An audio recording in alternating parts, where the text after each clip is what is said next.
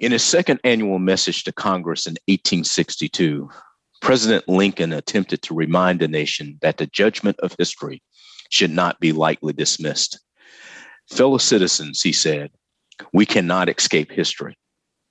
Addressing the nation's political leaders specifically, he added that we of this Congress and this administration will be remembered in spite of ourselves.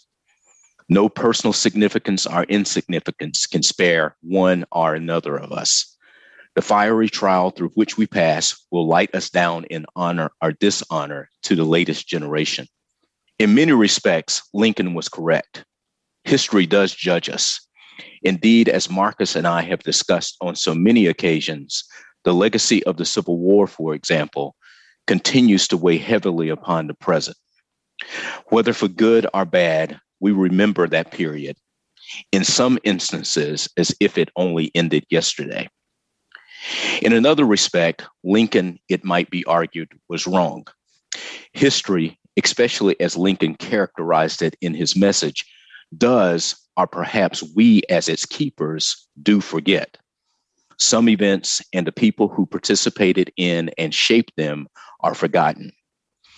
Asheville Citizen Times journalist Joel Burgess recently reminded us of our forgetting in an article about Newton Shepard, an African American man who was elected to the Asheville Board of Aldermen in 1882. Marcus and I wanted to talk to Joel about that article. Who was Newton Shepard? How is it that his story has until now been forgotten and overlooked in the narrative of Asheville's history? And what does its rediscovery mean for us as a community? Marcus and I look forward to having you join us today.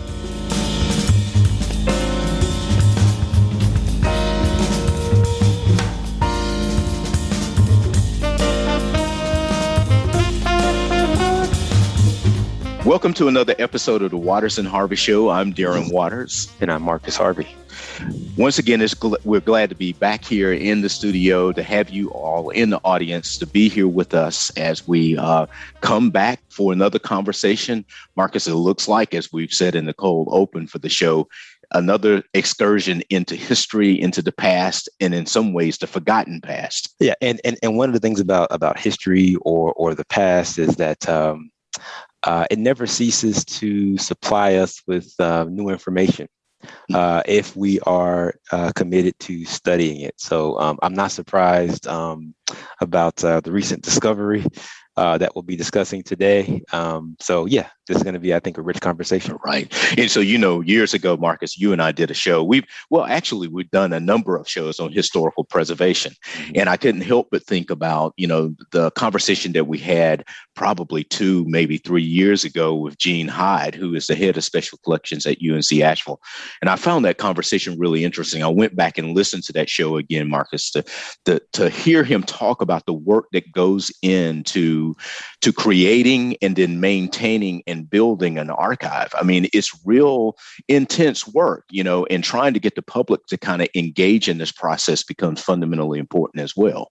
Yeah, and one of the things I, I that, that really uh, um, stuck with me from that conversation was was just the importance of archiving mm-hmm. right? Um, as a practice, as a discipline, um, because uh, you know archives play an important role in in shaping public memory, right, mm-hmm. and mm-hmm. and in crafting or fashioning um, some understanding of the past. And so, uh, yeah, I I, I fondly reflect on that conversation as a conversation that really um, really challenged me even in my own work to to be more attentive to to archival knowledge Right. And, you know, you and I, as scholars, we uh, come to value the work that archivists do to actually mm-hmm. put this material together. And, you know, and I think, you know, Marcus, it would be instructive for us all to hear. Now, I just let me say this about the, the research that I do as an Americanist who focuses on American history. Um, I get to go to these archives here and, and the records are there. But you in a way are doing work the work that you do in your discipline and in your field and the focus of your work which is looking at the indigenous religious traditions of people in of african of, of people in africa is a little bit more intense than I would say the work that I'm doing in kind of our uh, kind of well kept and air conditioned uh, archives here in the United States. I mean, it, you know, you've told me a little bit about the stories of what you've had to do to kind of dig into that history. And I have always found it, you know, just an impressive story. Could you share just a little bit of that with us here? Well, just just briefly, I would say, I, and brother, I, I would I would argue that uh, the the the the work that we each do um, respectively um, um, th- those projects are are intense in their own ways. So I wouldn't say that one is more necessarily more intense than the other.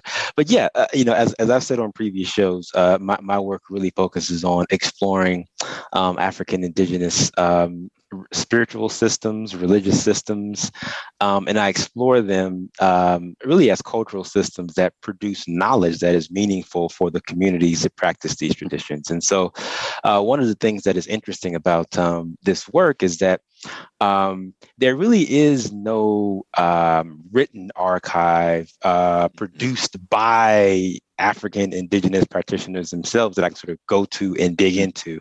Uh, much of the written archival knowledge about um, Africa and African traditions, um, unfortunately, was produced by um, colonizing Europeans, right? And so, while while some of those materials do provide um, important details, uh, you know, we it would be intellectually irresponsible to allow those accounts to really have the last word. So, right. So, so much of my work as, as a phenomenologist of religion um, really involves taking seriously how practitioners themselves um, understand their traditions, think about traditions, transmit their traditions orally, and so this is uh, this is um, uh, required me to spend a little bit of time on the continent actually having face-to-face conversations with mm. practitioners um, and, and hearing from them uh, their oral understanding of of these traditions which what which have been passed down to them from mm-hmm. previous generations and so uh, you know one of the things that, that you immediately encounter when you when you begin to pay attention seriously to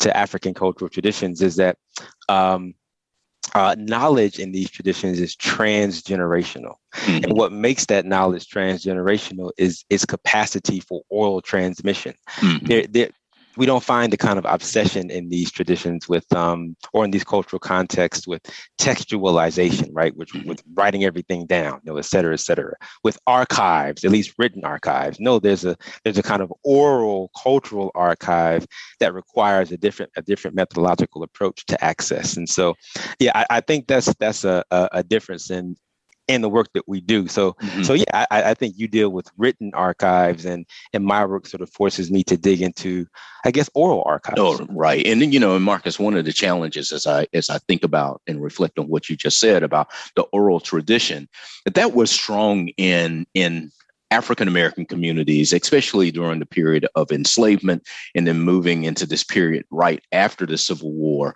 Um, the oral tradition is not as strong today, I think, within African American communities than it has been. So, um, and then still, there's still challenges, I believe, if you talk to some archivists with getting, uh, with getting members of, of these of, of communities like african american communities to preserve actual records themselves and then to make those records available. So there's still a lot of work to be done here. And i would say too that we as americans don't tend to prize the preservation of history uh, the way other people groups i think you know if you even in old europe if you look at how europe is about this and even in africa you know we don't prize the preservation of these uh, of this material the way that I think that we really should. But at the end of the day, the preservation of these records become important to us as scholars. And I think to writing this story, it becomes important to understanding the present moment that we're in. Would you agree? Yeah, I would. And and I, and one of the interesting things about uh, uh, the United States, really, and, other and other modern Western um, uh, nation states or societies, is that um, there really is a certain political capital that comes along with text, mm-hmm. right? So if you can produce a text, right, um, it, you know, you're assumed to have a certain co- a kind of legitimacy that you uh, otherwise wouldn't have, right? So there's a certain political capital that comes along with text, with literacy, um, uh, etc. And these these things become markers of civilization mm-hmm. right? Mm-hmm. They, you know, they, they, they become markers of, of, of civilization. And these are precisely, uh, well, these are two of the criteria that were used to conclude that the folks that I study, right, and, right. and their ancestors and their ancestors uh, were uncivilized, mm-hmm. right? So when we talk about written archives, when we talk about written text, when we talk about the transmission of knowledge in the West in written form, right? Uh, we really are talking about, and uh, in many ways, a colonizing practice, right? right I mean. It, or, or, or as a practice that um, historically has been integrally linked to the project of European expansion and also Euro-American colonization. Mm, so, right, right. So, so the writing itself, um, text themselves, in many ways, are are colonial artifacts that mm-hmm. continue to, to, to, to, live with us in, in, in powerful ways. Just hmm. quickly, there's a uh, one of my favorite um, African proverbs, which comes out of the Akan tradition, which I think sort of underscores the important of the importance of of orality, particularly from from elders in African communities or in Akan communities. Uh, goes something in English like um, the mouth the mouth of an elder is more potent than a charm right? The, the, mouth of an elder is more potent than a charm, which basically means that um, the, the, knowledge that is spoken through the mouth of an elder, right, is authoritative, mm. is important, um, is valuable because it contains knowledge that the community uh, needs. And so, mm. um, to your point about uh, the sort of disinterest in the West uh, in history, um, you know, it, we may do well in the United States to to treat the mouths of our elders with a similar kind of reverence. No, right, we don't. Right, we don't. Right, we don't. And I, and, you know, I wonder, Marcus, what it would take to kind of restore that type of tradition, especially within our communities.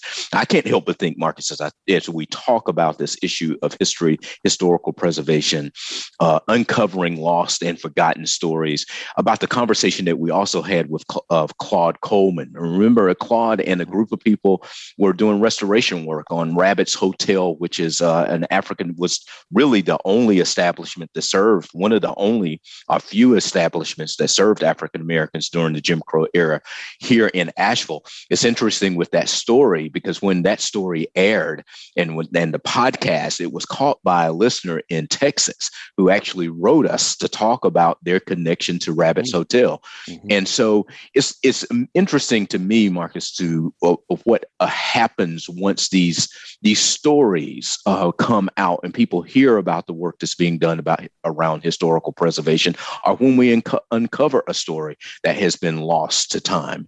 And in a few minutes, we're going to be talking to Joel Burgess about one of those stories. But it is interesting what happens when people find out about this work. It seems to just reconnect them with something that they feel has been lost of value in their own existence and their own experiences. Yeah, and and I I think one of the things that happens when people encounter these stories is that it is that uh, they awaken something in people right? Mm-hmm. they they awaken perhaps an awareness to your point that uh, wait a minute i i am connected to something that has gone before.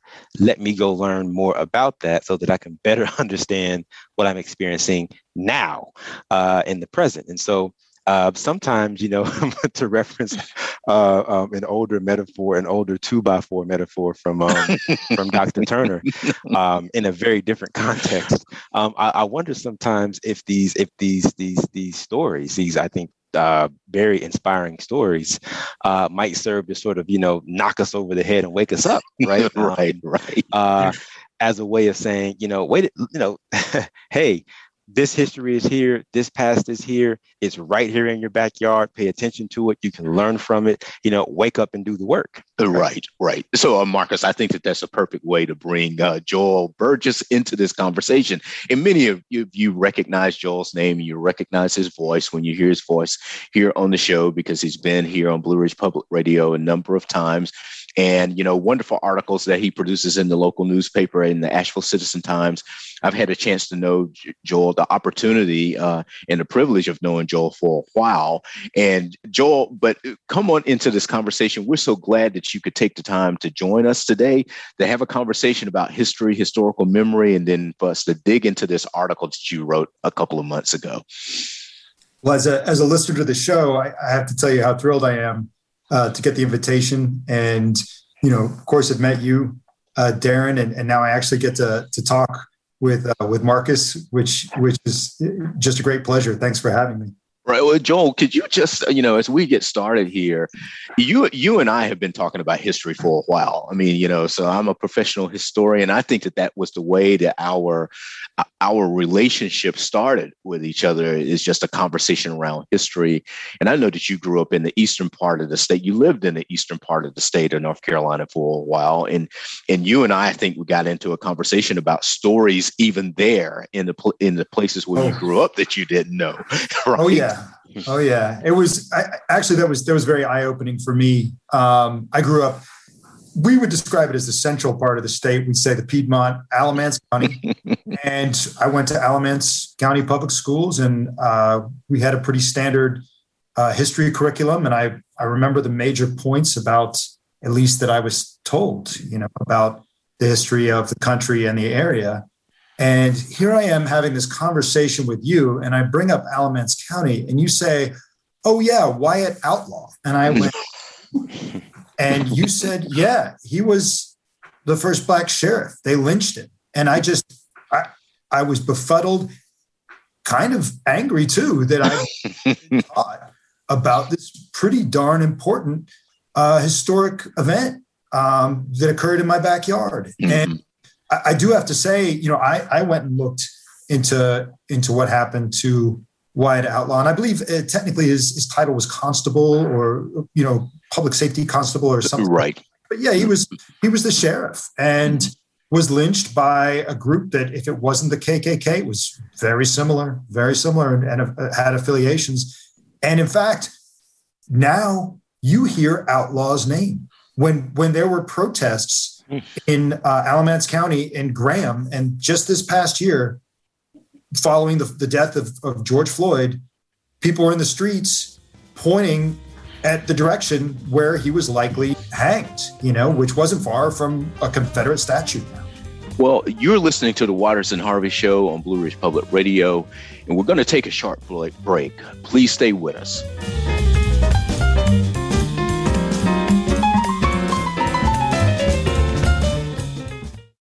Welcome back to the Waters and Harvey Show. Our guest today is Asheville Citizen Times reporter Joel Burgess, and we're talking about history, and historical memory. And Marcus, you know, uh, we just went out into that break where Joel's talking about, you know, Wyatt Outlaw and that history down in Alamance County. And interestingly, you know, Joel placed that in the context of really the times that we're living in now and this kind of rebirth of interest, especially in the history of African Americans in the state, which have re- really been galvanized uh, around the whole um, murder of George Floyd last year.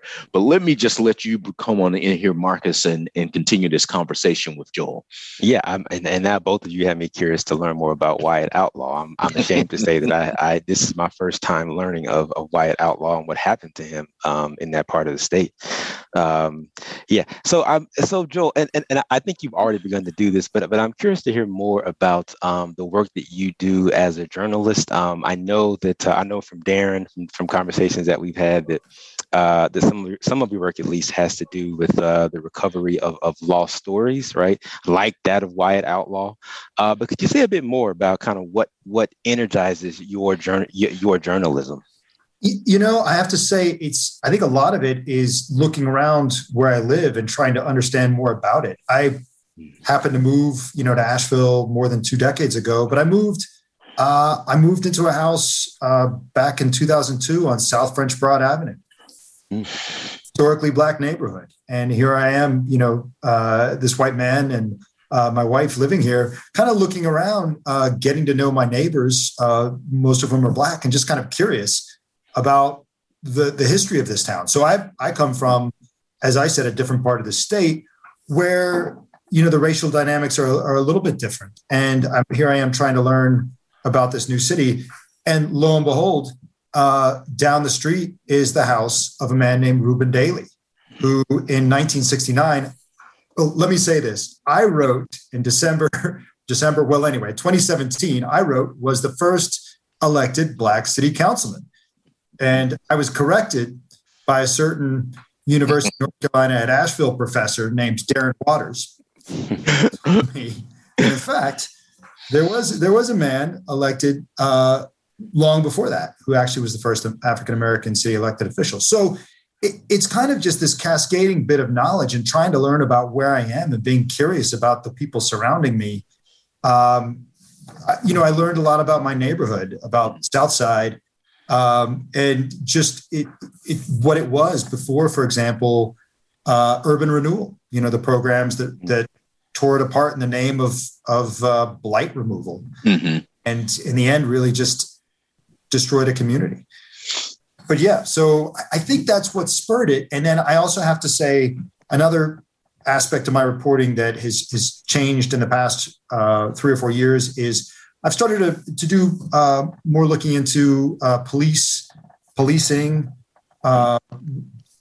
Policing relations with minorities and every now and then just something big falls into my lap and you all may remember the uh, the leaked body cam video uh, that I got of the encounter between uh, Johnny Rush, Rush, right, actually right down the street, and a white officer named Christopher Hickman, and it it depicted a, a brutal encounter, um, and it actually turned out to change a lot of things in this. Mm-hmm. Um, I think there were a lot of other things happening, but it it was a catalyst.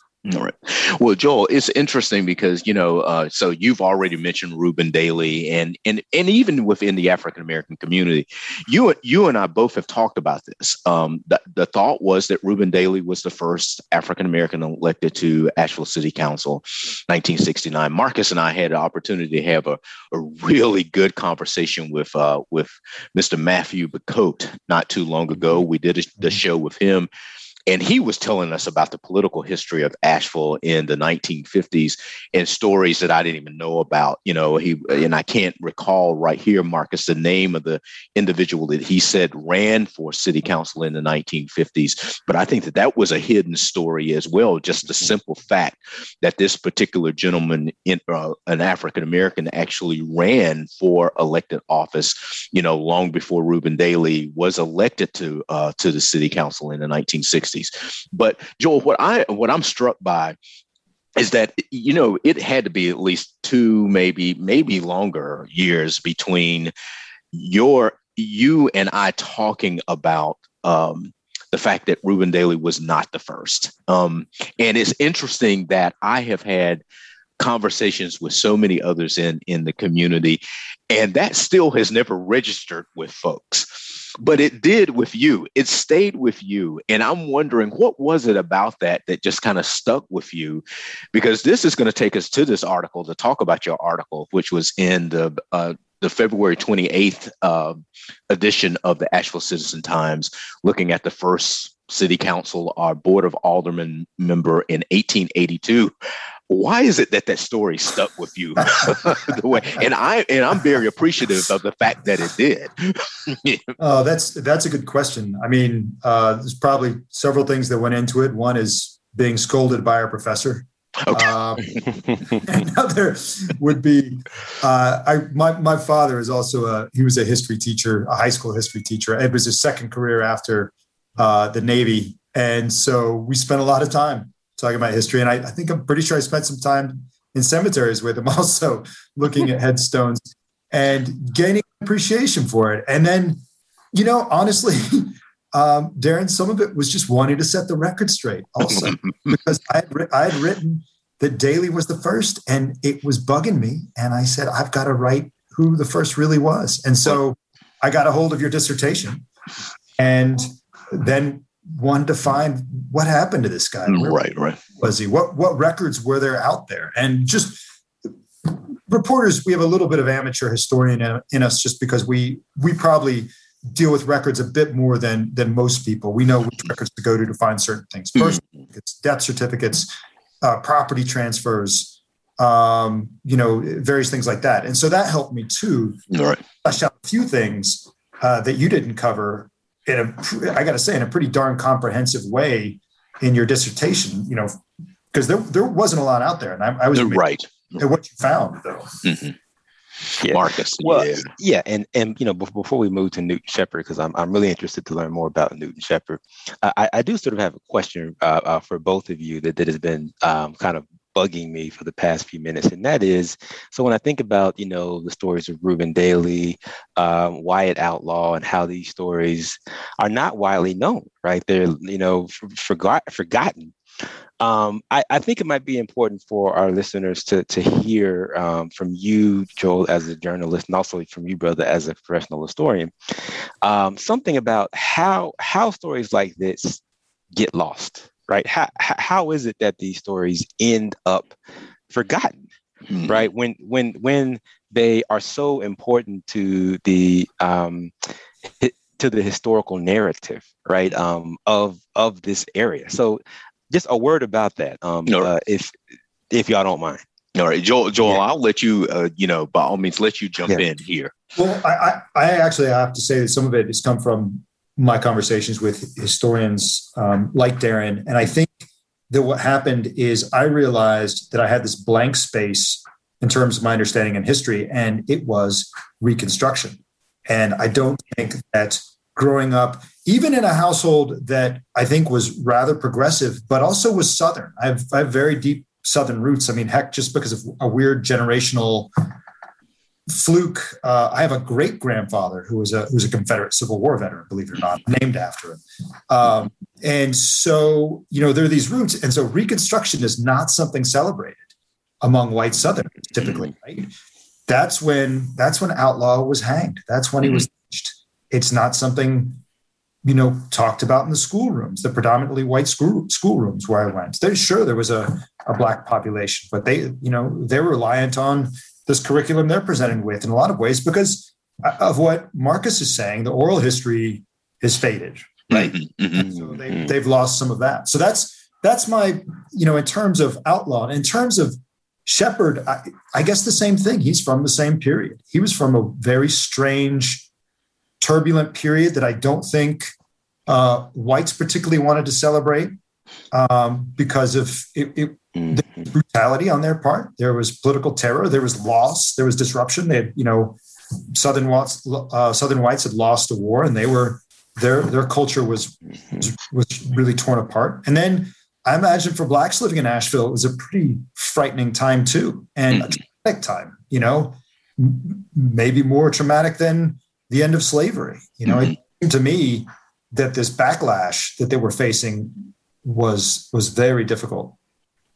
And, and I would, you know, Marcus, I would in, in many ways echo what, what Joel has said here. And it has a lot to do with the curriculum that is taught in schools. Um, that, you know, certain histories, as you and I both, you and I both have talked about this, and people like Carter G. Woodson were concerned with this. Um, Woodson being, you know, kind of the father of Black history, that certain groups in this country, their histories have been so marginalized that eventually they just become erased. They just disappear mm-hmm. until we begin to kind of do the type of work that um, that Joel did here to kind of you know bring it out in in a popular form like in a newspaper very few people you know i deep, i deeply appreciate the fact that joel read my dissertation that he looked at the dissertation that it was a source of um a source of good information for him. But brother you good and i both know yeah those those yeah, things no one has read mine. That's right. Not one person. That's right. They end up getting put up on the shelf and they collect us. But i am really glad that joel went to it it and and and pulled it out and that we had this conversation that this this conversation about newton Shepard stuck with him. So what you know i think that a good turn here in this conversation is just to ask you joel yeah. who who was newton Shepard? and you're right. You know i I deal with him briefly in the dissertation, but you were able to do a lot more digging and pull out even more information than I was able to do in that dissertation. But who was Newton Shepard?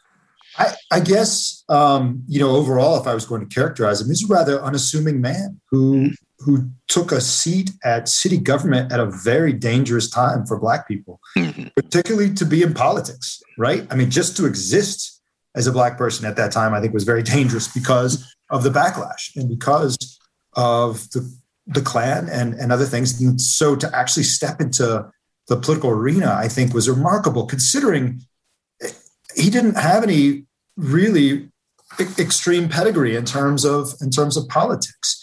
So one looking back again at these records that that I was able to find, birth records. I, I think the thing that was the most useful was actually the delayed birth certificate of his daughter. She didn't get a birth certificate right away. It may have been common practice at that time not to, but when she did, it included information that she knew about her parents. And uh, we know that that Shepard was uh, was born into slavery. Mm-hmm. There was, uh, I believe, you pointed Darin to the obituary that may have talked about him living in the city all his life. That's right. But but there is a uh, in in those records we see about uh, birth, death. Um, it talks about him being born in some unnamed part of Tennessee. Oh in, wow! In 1841, uh, we don't know how he got here. Uh, that wasn't uh, well documented. We know his wife was was also born uh, in an unnamed part of Tennessee. Um, his wife's name, by the way, was Lucinda White. Uh, she, he was either uh, she was either 19 or 21 when when they were married, and then again because of these sort of disparate records we have, uh, it, it, appears to me he was 34 years old when he married her. Although there's there's uh, another record that says he was 25, but I, I, would probably go with the older date.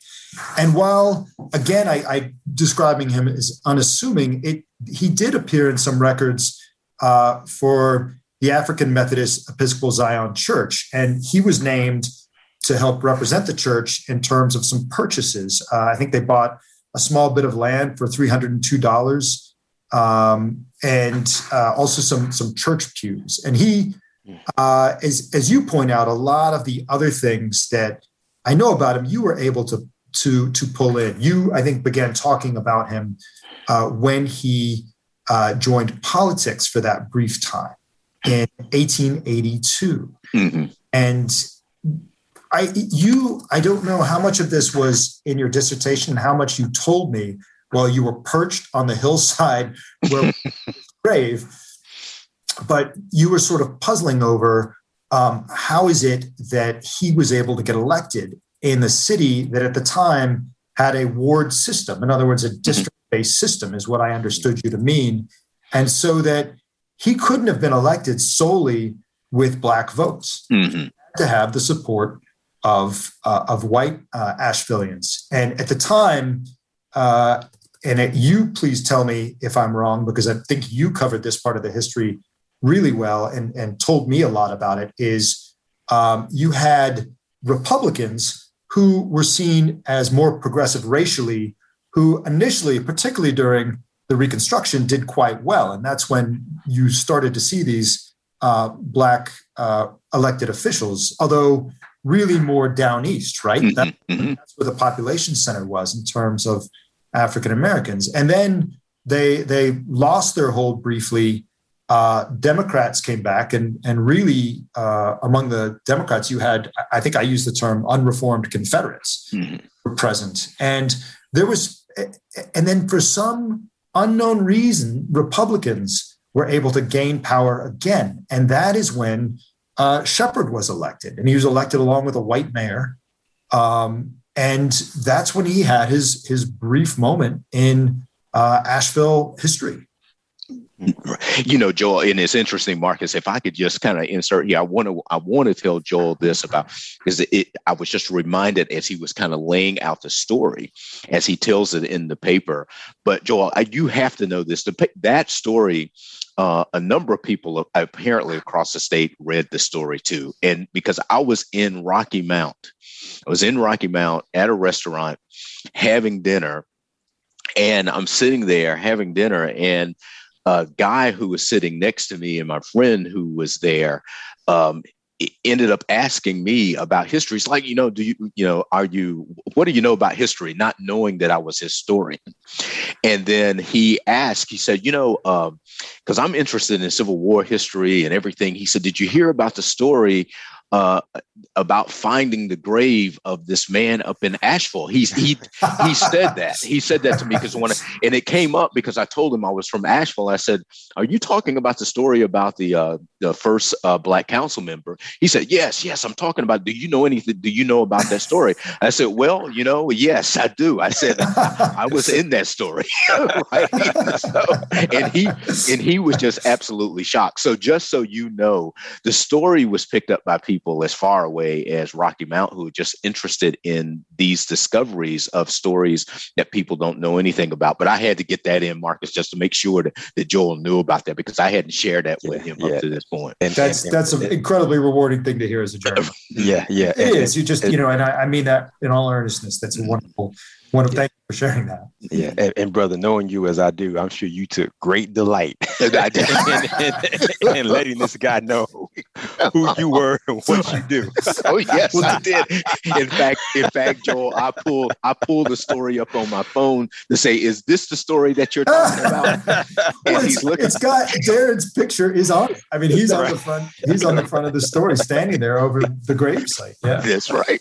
So, Mark, well, so, so, so, uh, so, so, listening to you, to you, Joel, um, talk about Newton Shepard, uh, listening to what you said earlier, Darin, it, it seems to me that uh, what we know or what is known about really i, I guess in general um, the, the, sort of history of black political participation in asheville is kind of an unfolding thing right? Um, it seems that you know we're still learning um, about that history. So I guess my question to you, Joel, would be, um, having written this story on Newton Shepard, uh, what do you think this discovery does to what is known about, um, you know, Black political participation in Asheville um, during the, the, the 19th uh, and 20th centuries?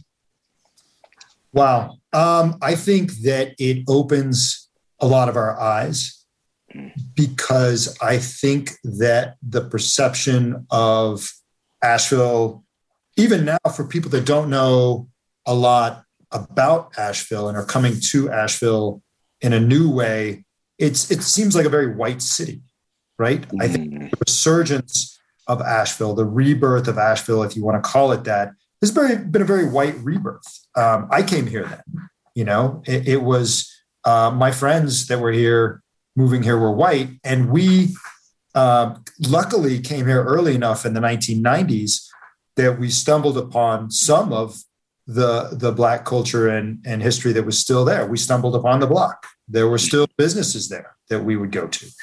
Um, and we would meet people. Um, I, I began working when at the newspaper when Terry Bellamy uh, was elected, the first African American mayor. And so Bellamy would talk about her how she grew up. She would talk about memories. She would be oftentimes she would be part of that or, or attempt to be. You could see it trying to be that oral history and remind people they're black people here. Here's what we here's where we came from. You know, to, to the best of her mm-hmm. experience of it. She's not a historian, but she did a. I thought she did a great job of conveying this stuff. And that helped. I have to say, I, didn't uh, think to say this earlier, but I think that that uh, Bellamy really helped pique my interest too, you know, telling me about, about her youth. Mm-hmm. And so I think it helps us remember that this culture is much of Asheville is much deeper and broader than this sort of new renaissance that we're all seeing that, you know, we, we know about the breweries, we know about the, the outdoor recreation that's become so popular, but, but there's this, there's this culture that's there. And, and we've seen also a political uh, you could argue rebirth, uh, even with a, a, black population that is that has shrunk. Mm-hmm. Suddenly, uh, you've got three uh, three black council members. Mm-hmm. Remarkable, considering the the size of the population now, which I think last we tracked was about twelve percent. Right. Of the population. So uh, something is happening in Asheville, and I think it's it's spurred people's interest. It's helped spur my interest. Um, uh, I, I, also have to say, Darin, I don't know if I told you, I was able to get in touch with former Councilman uh, Cecil Bothwell. Uh, and Cecil's white, but he also had a real interest in Newton Shepard to the point that I, you said something and it must have stuck in his head because he wanted to rename a street. Yep, sure did. You know, it sure did, and I would love to see that that come back. You know, come back up again, Joel. But this is a good place to just take a quick break and just remind you you're listening to the Waters and Harvey Show on Blue Ridge Public Radio, and we're going to take a short break and, and stay with us, and we'll be back in just a moment.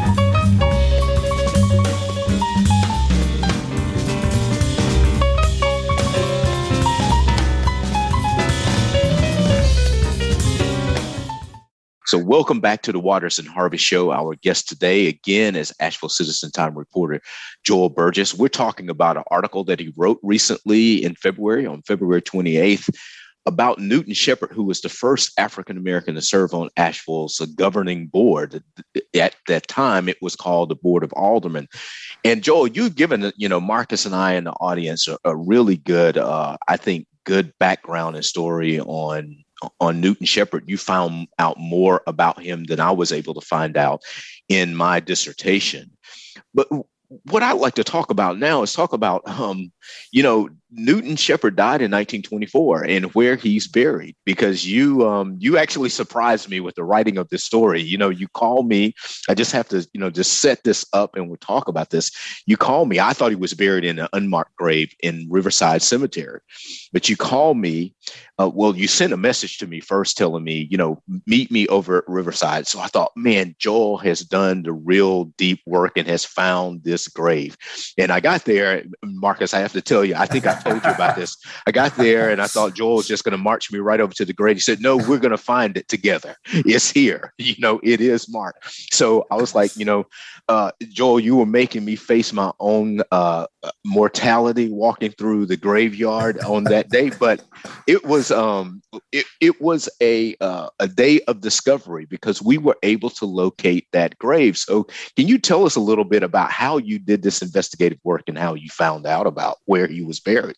Well, you you gave the best clue, right? And then that he was in Riverside, and then lo and behold, there are records, really well kept records in terms of what you can find about where people are buried. And uh, I believe it was through them, and I, I have to say, I also reached out to uh, city staff and the director of the cemetery there, uh, Josh uh, Darity, uh, confirmed he was there. And I, I figured okay, let's go do history. I've got a history professor.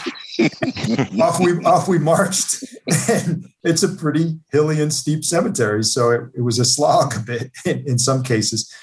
And the grave was not uh, that well marked. It turned out, mm-hmm. the sections actually are not as well marked as we thought, um, and so. Uh, Josh Darity, again, the director of the cemetery, uh, answered our pleas and came out to find us and helped us basically locate where uh, this this gravesite would be, and probably was marked right. Mm-hmm. Originally, yep. originally, of course, it would be marked, but it's yep. just it's faded. It's a small small stone. If it was, if that's what the marker still is, and and there you were, you know, perched with one leg higher, and uh, at, at this at the first councilman, and you know, and and then I think this it all just came out. You just started talking, and it was great.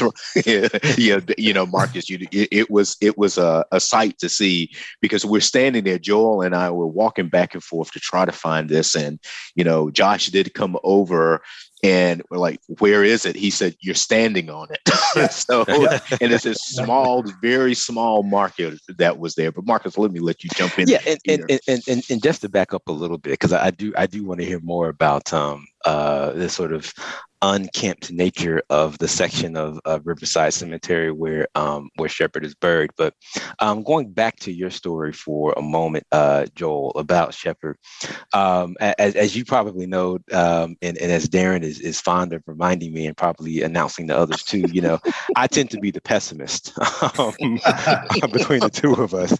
He tends to be the optimist, and so I'm I'm really curious to hear from you um, responses to uh, what you've written about Shepard and uh, earlier we were talking about. I, think I think you mentioned Joel that there there seems to be an interest um, uh, an interest in in Asheville um, in learning more about um, you know the, these sort of undiscovered histories. But but I'm curious to hear from you how deep you think that interest is. I mean, is it are people really interested in in learning about not not just Shepard but also what happened to Wyatt Outlaw and I mean and and, and others? I mean, what so so so thoughts about that, Joel? As as as a journalist who really is on the front lines of this kind of investigative um, historical research. Right, and I'll try to answer. I'll try to answer it honestly. I understand your um, uh, pessimism. it's, um, I, I, I do think that uh, interest in certain things tends to wax and wane. Right, there's windows that people do mm.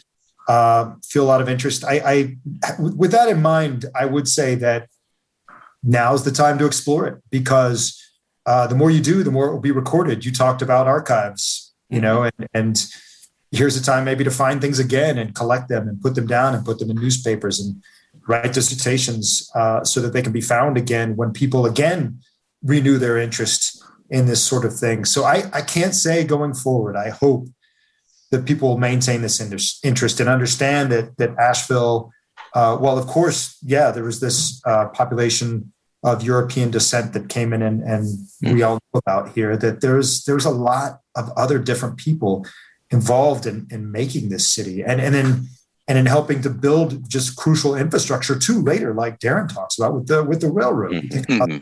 the number of, of, of, black workers that were out there that built this this vital piece of infrastructure. Mm-hmm. And so I don't know. I don't know if I can if I can really dispel that sense of pessimism, except to say now is the time to plant a seed to, to, to create that archive so it can be found again if the information does fade away a bit. Mm-hmm. People do lose some interest. I, you know, I, I as a, pos- a positive sign, the uh, the director of the cemetery, Josh Darity, stood there and just listened to to Darin talk. You could tell he was absorbing this, and he said, "I haven't heard this," and he wanted to know.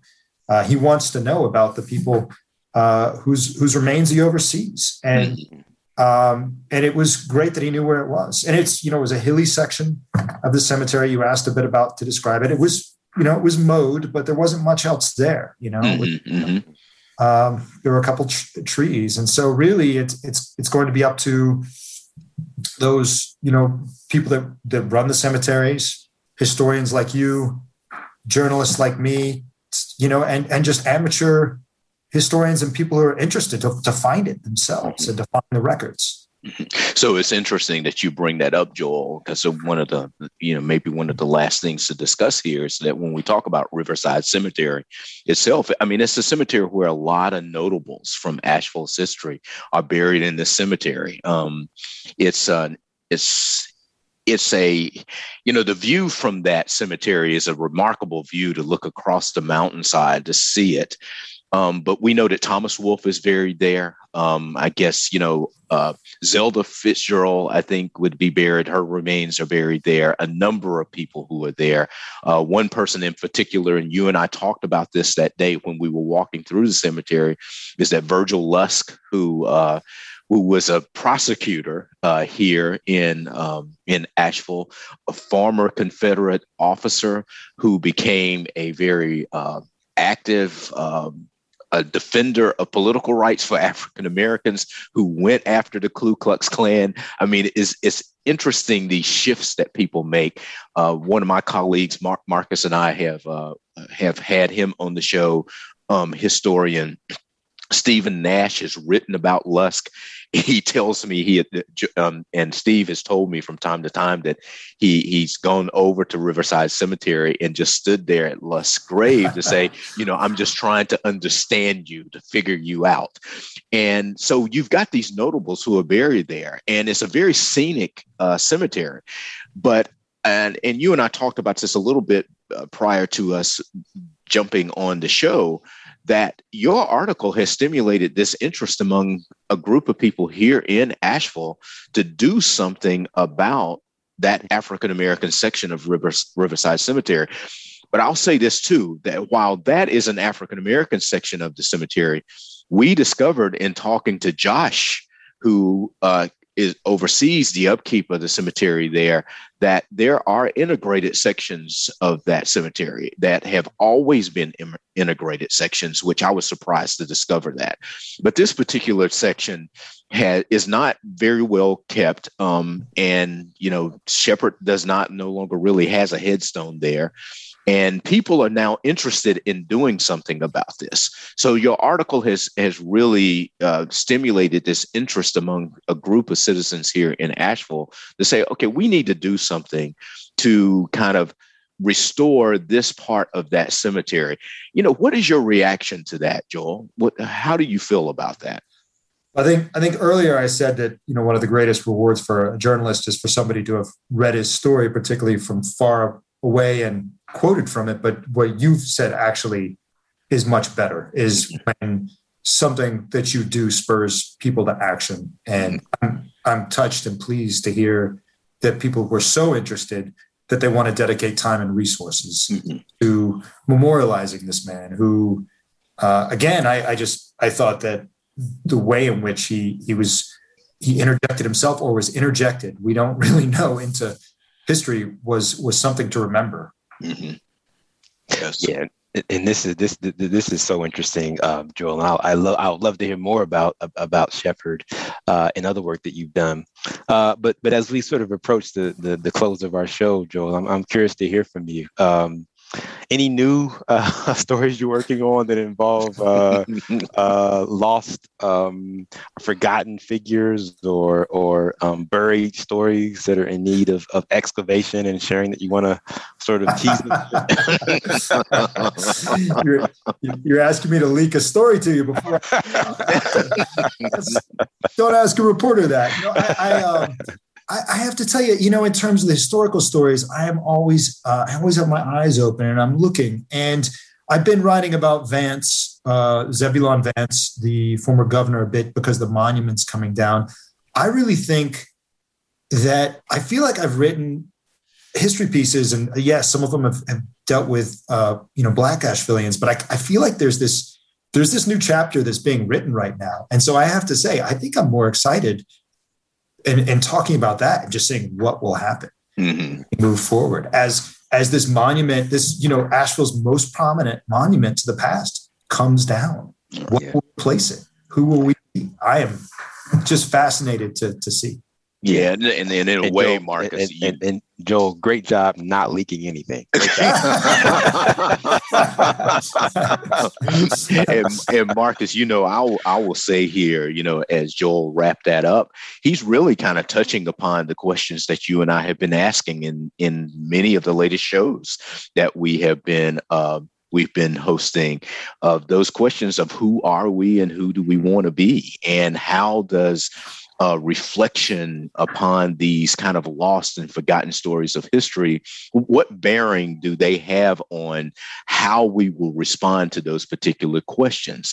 And I'm also thinking, Marcus, here as well, you know, as as we come down on the last few minutes of the show about um, the whole conversation here in the city around reparations and how that it you know it's not just here in the city of asheville but this is kind of a conversation that is going on in other places. Uh, the house of representatives the u.s house yeah. of representatives just uh, approved um, a resolution to begin at least studying this. We'll see where that goes. There's, there's a lot more political work to be done around that. But you know how does uncovering these stories what what impact uh, bearing does that have on the whole issue of reparations? And what does this work to restore this, this particular area of Riverside Cemetery where Newton Shepard is buried? What bearing does that have upon the whole question and the issue of reparations as well? So these, you know, these are some of the questions that we're kind of thinking about. But, but um, you know, maybe I'm off on the beaten path here, but I'm wondering what the connection may be here. Well, I, will throw one thing in. I, I should have said this in terms of history.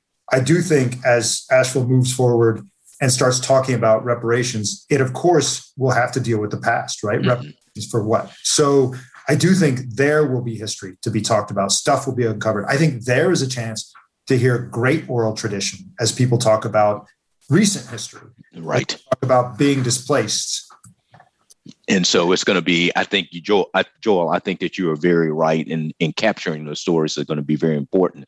So one of the things that marcus and i would like to say to the audience is just to let you know that we are going to be hosting an upcoming show on the question of reparations, another live version of the Waters and Harvey show. We did the first live version, Marcus, you remember back in February. We're going to do another one on May 26th. that's going to deal with this question of can America be repaired? You know, and it's going to be a roundtable discussion on the issue of reparations, especially as the city of Asheville begins to to uh, take on this this issue of reparations. Yeah, very, very important discussion. I mean, especially, and I, I would just say this quickly before we before we wrap up. Um, uh, from, from my perspective, and from the from the point of view of others like Charles Blow, um, more than enough is already known to make a strong case for reparations. Like, I, I don't know that we need any, anything else to be uncovered to make that case. But I, but, but I think that you know, for, for for example, you know, the condition of of Shepard's grave, for example, and and, and so forth, um, uh, is is something that we can add to the case for you know resource reallocation, right? Uh, in, in in a way that serves the the goal of repairing or trying to repair um, the offenses of the past via slavery and so forth. Right. So, uh, for you all in the audience, a couple of questions that we'd love for you all to be thinking about as we prepare for that upcoming show on May 26th on the issue of reparations is what is justice? You know, when you think about that, what to you is justice?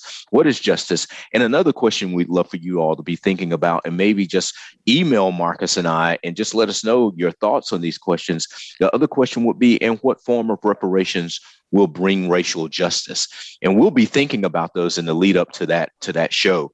But joel we want to thank you again for being here with us today. We think this has been a lively conversation. I have thoroughly enjoyed it. Thank you for the work that you're doing and thank you for uncovering this very important story in asheville's history.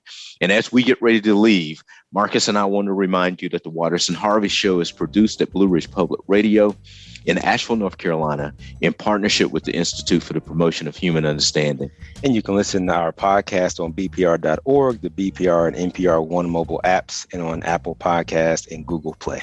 And you can follow us and you can get in touch on Facebook and Twitter, or you can write us at whshow at bpr.org. And Marcus and I will look forward to talking to you all again next time. Take care.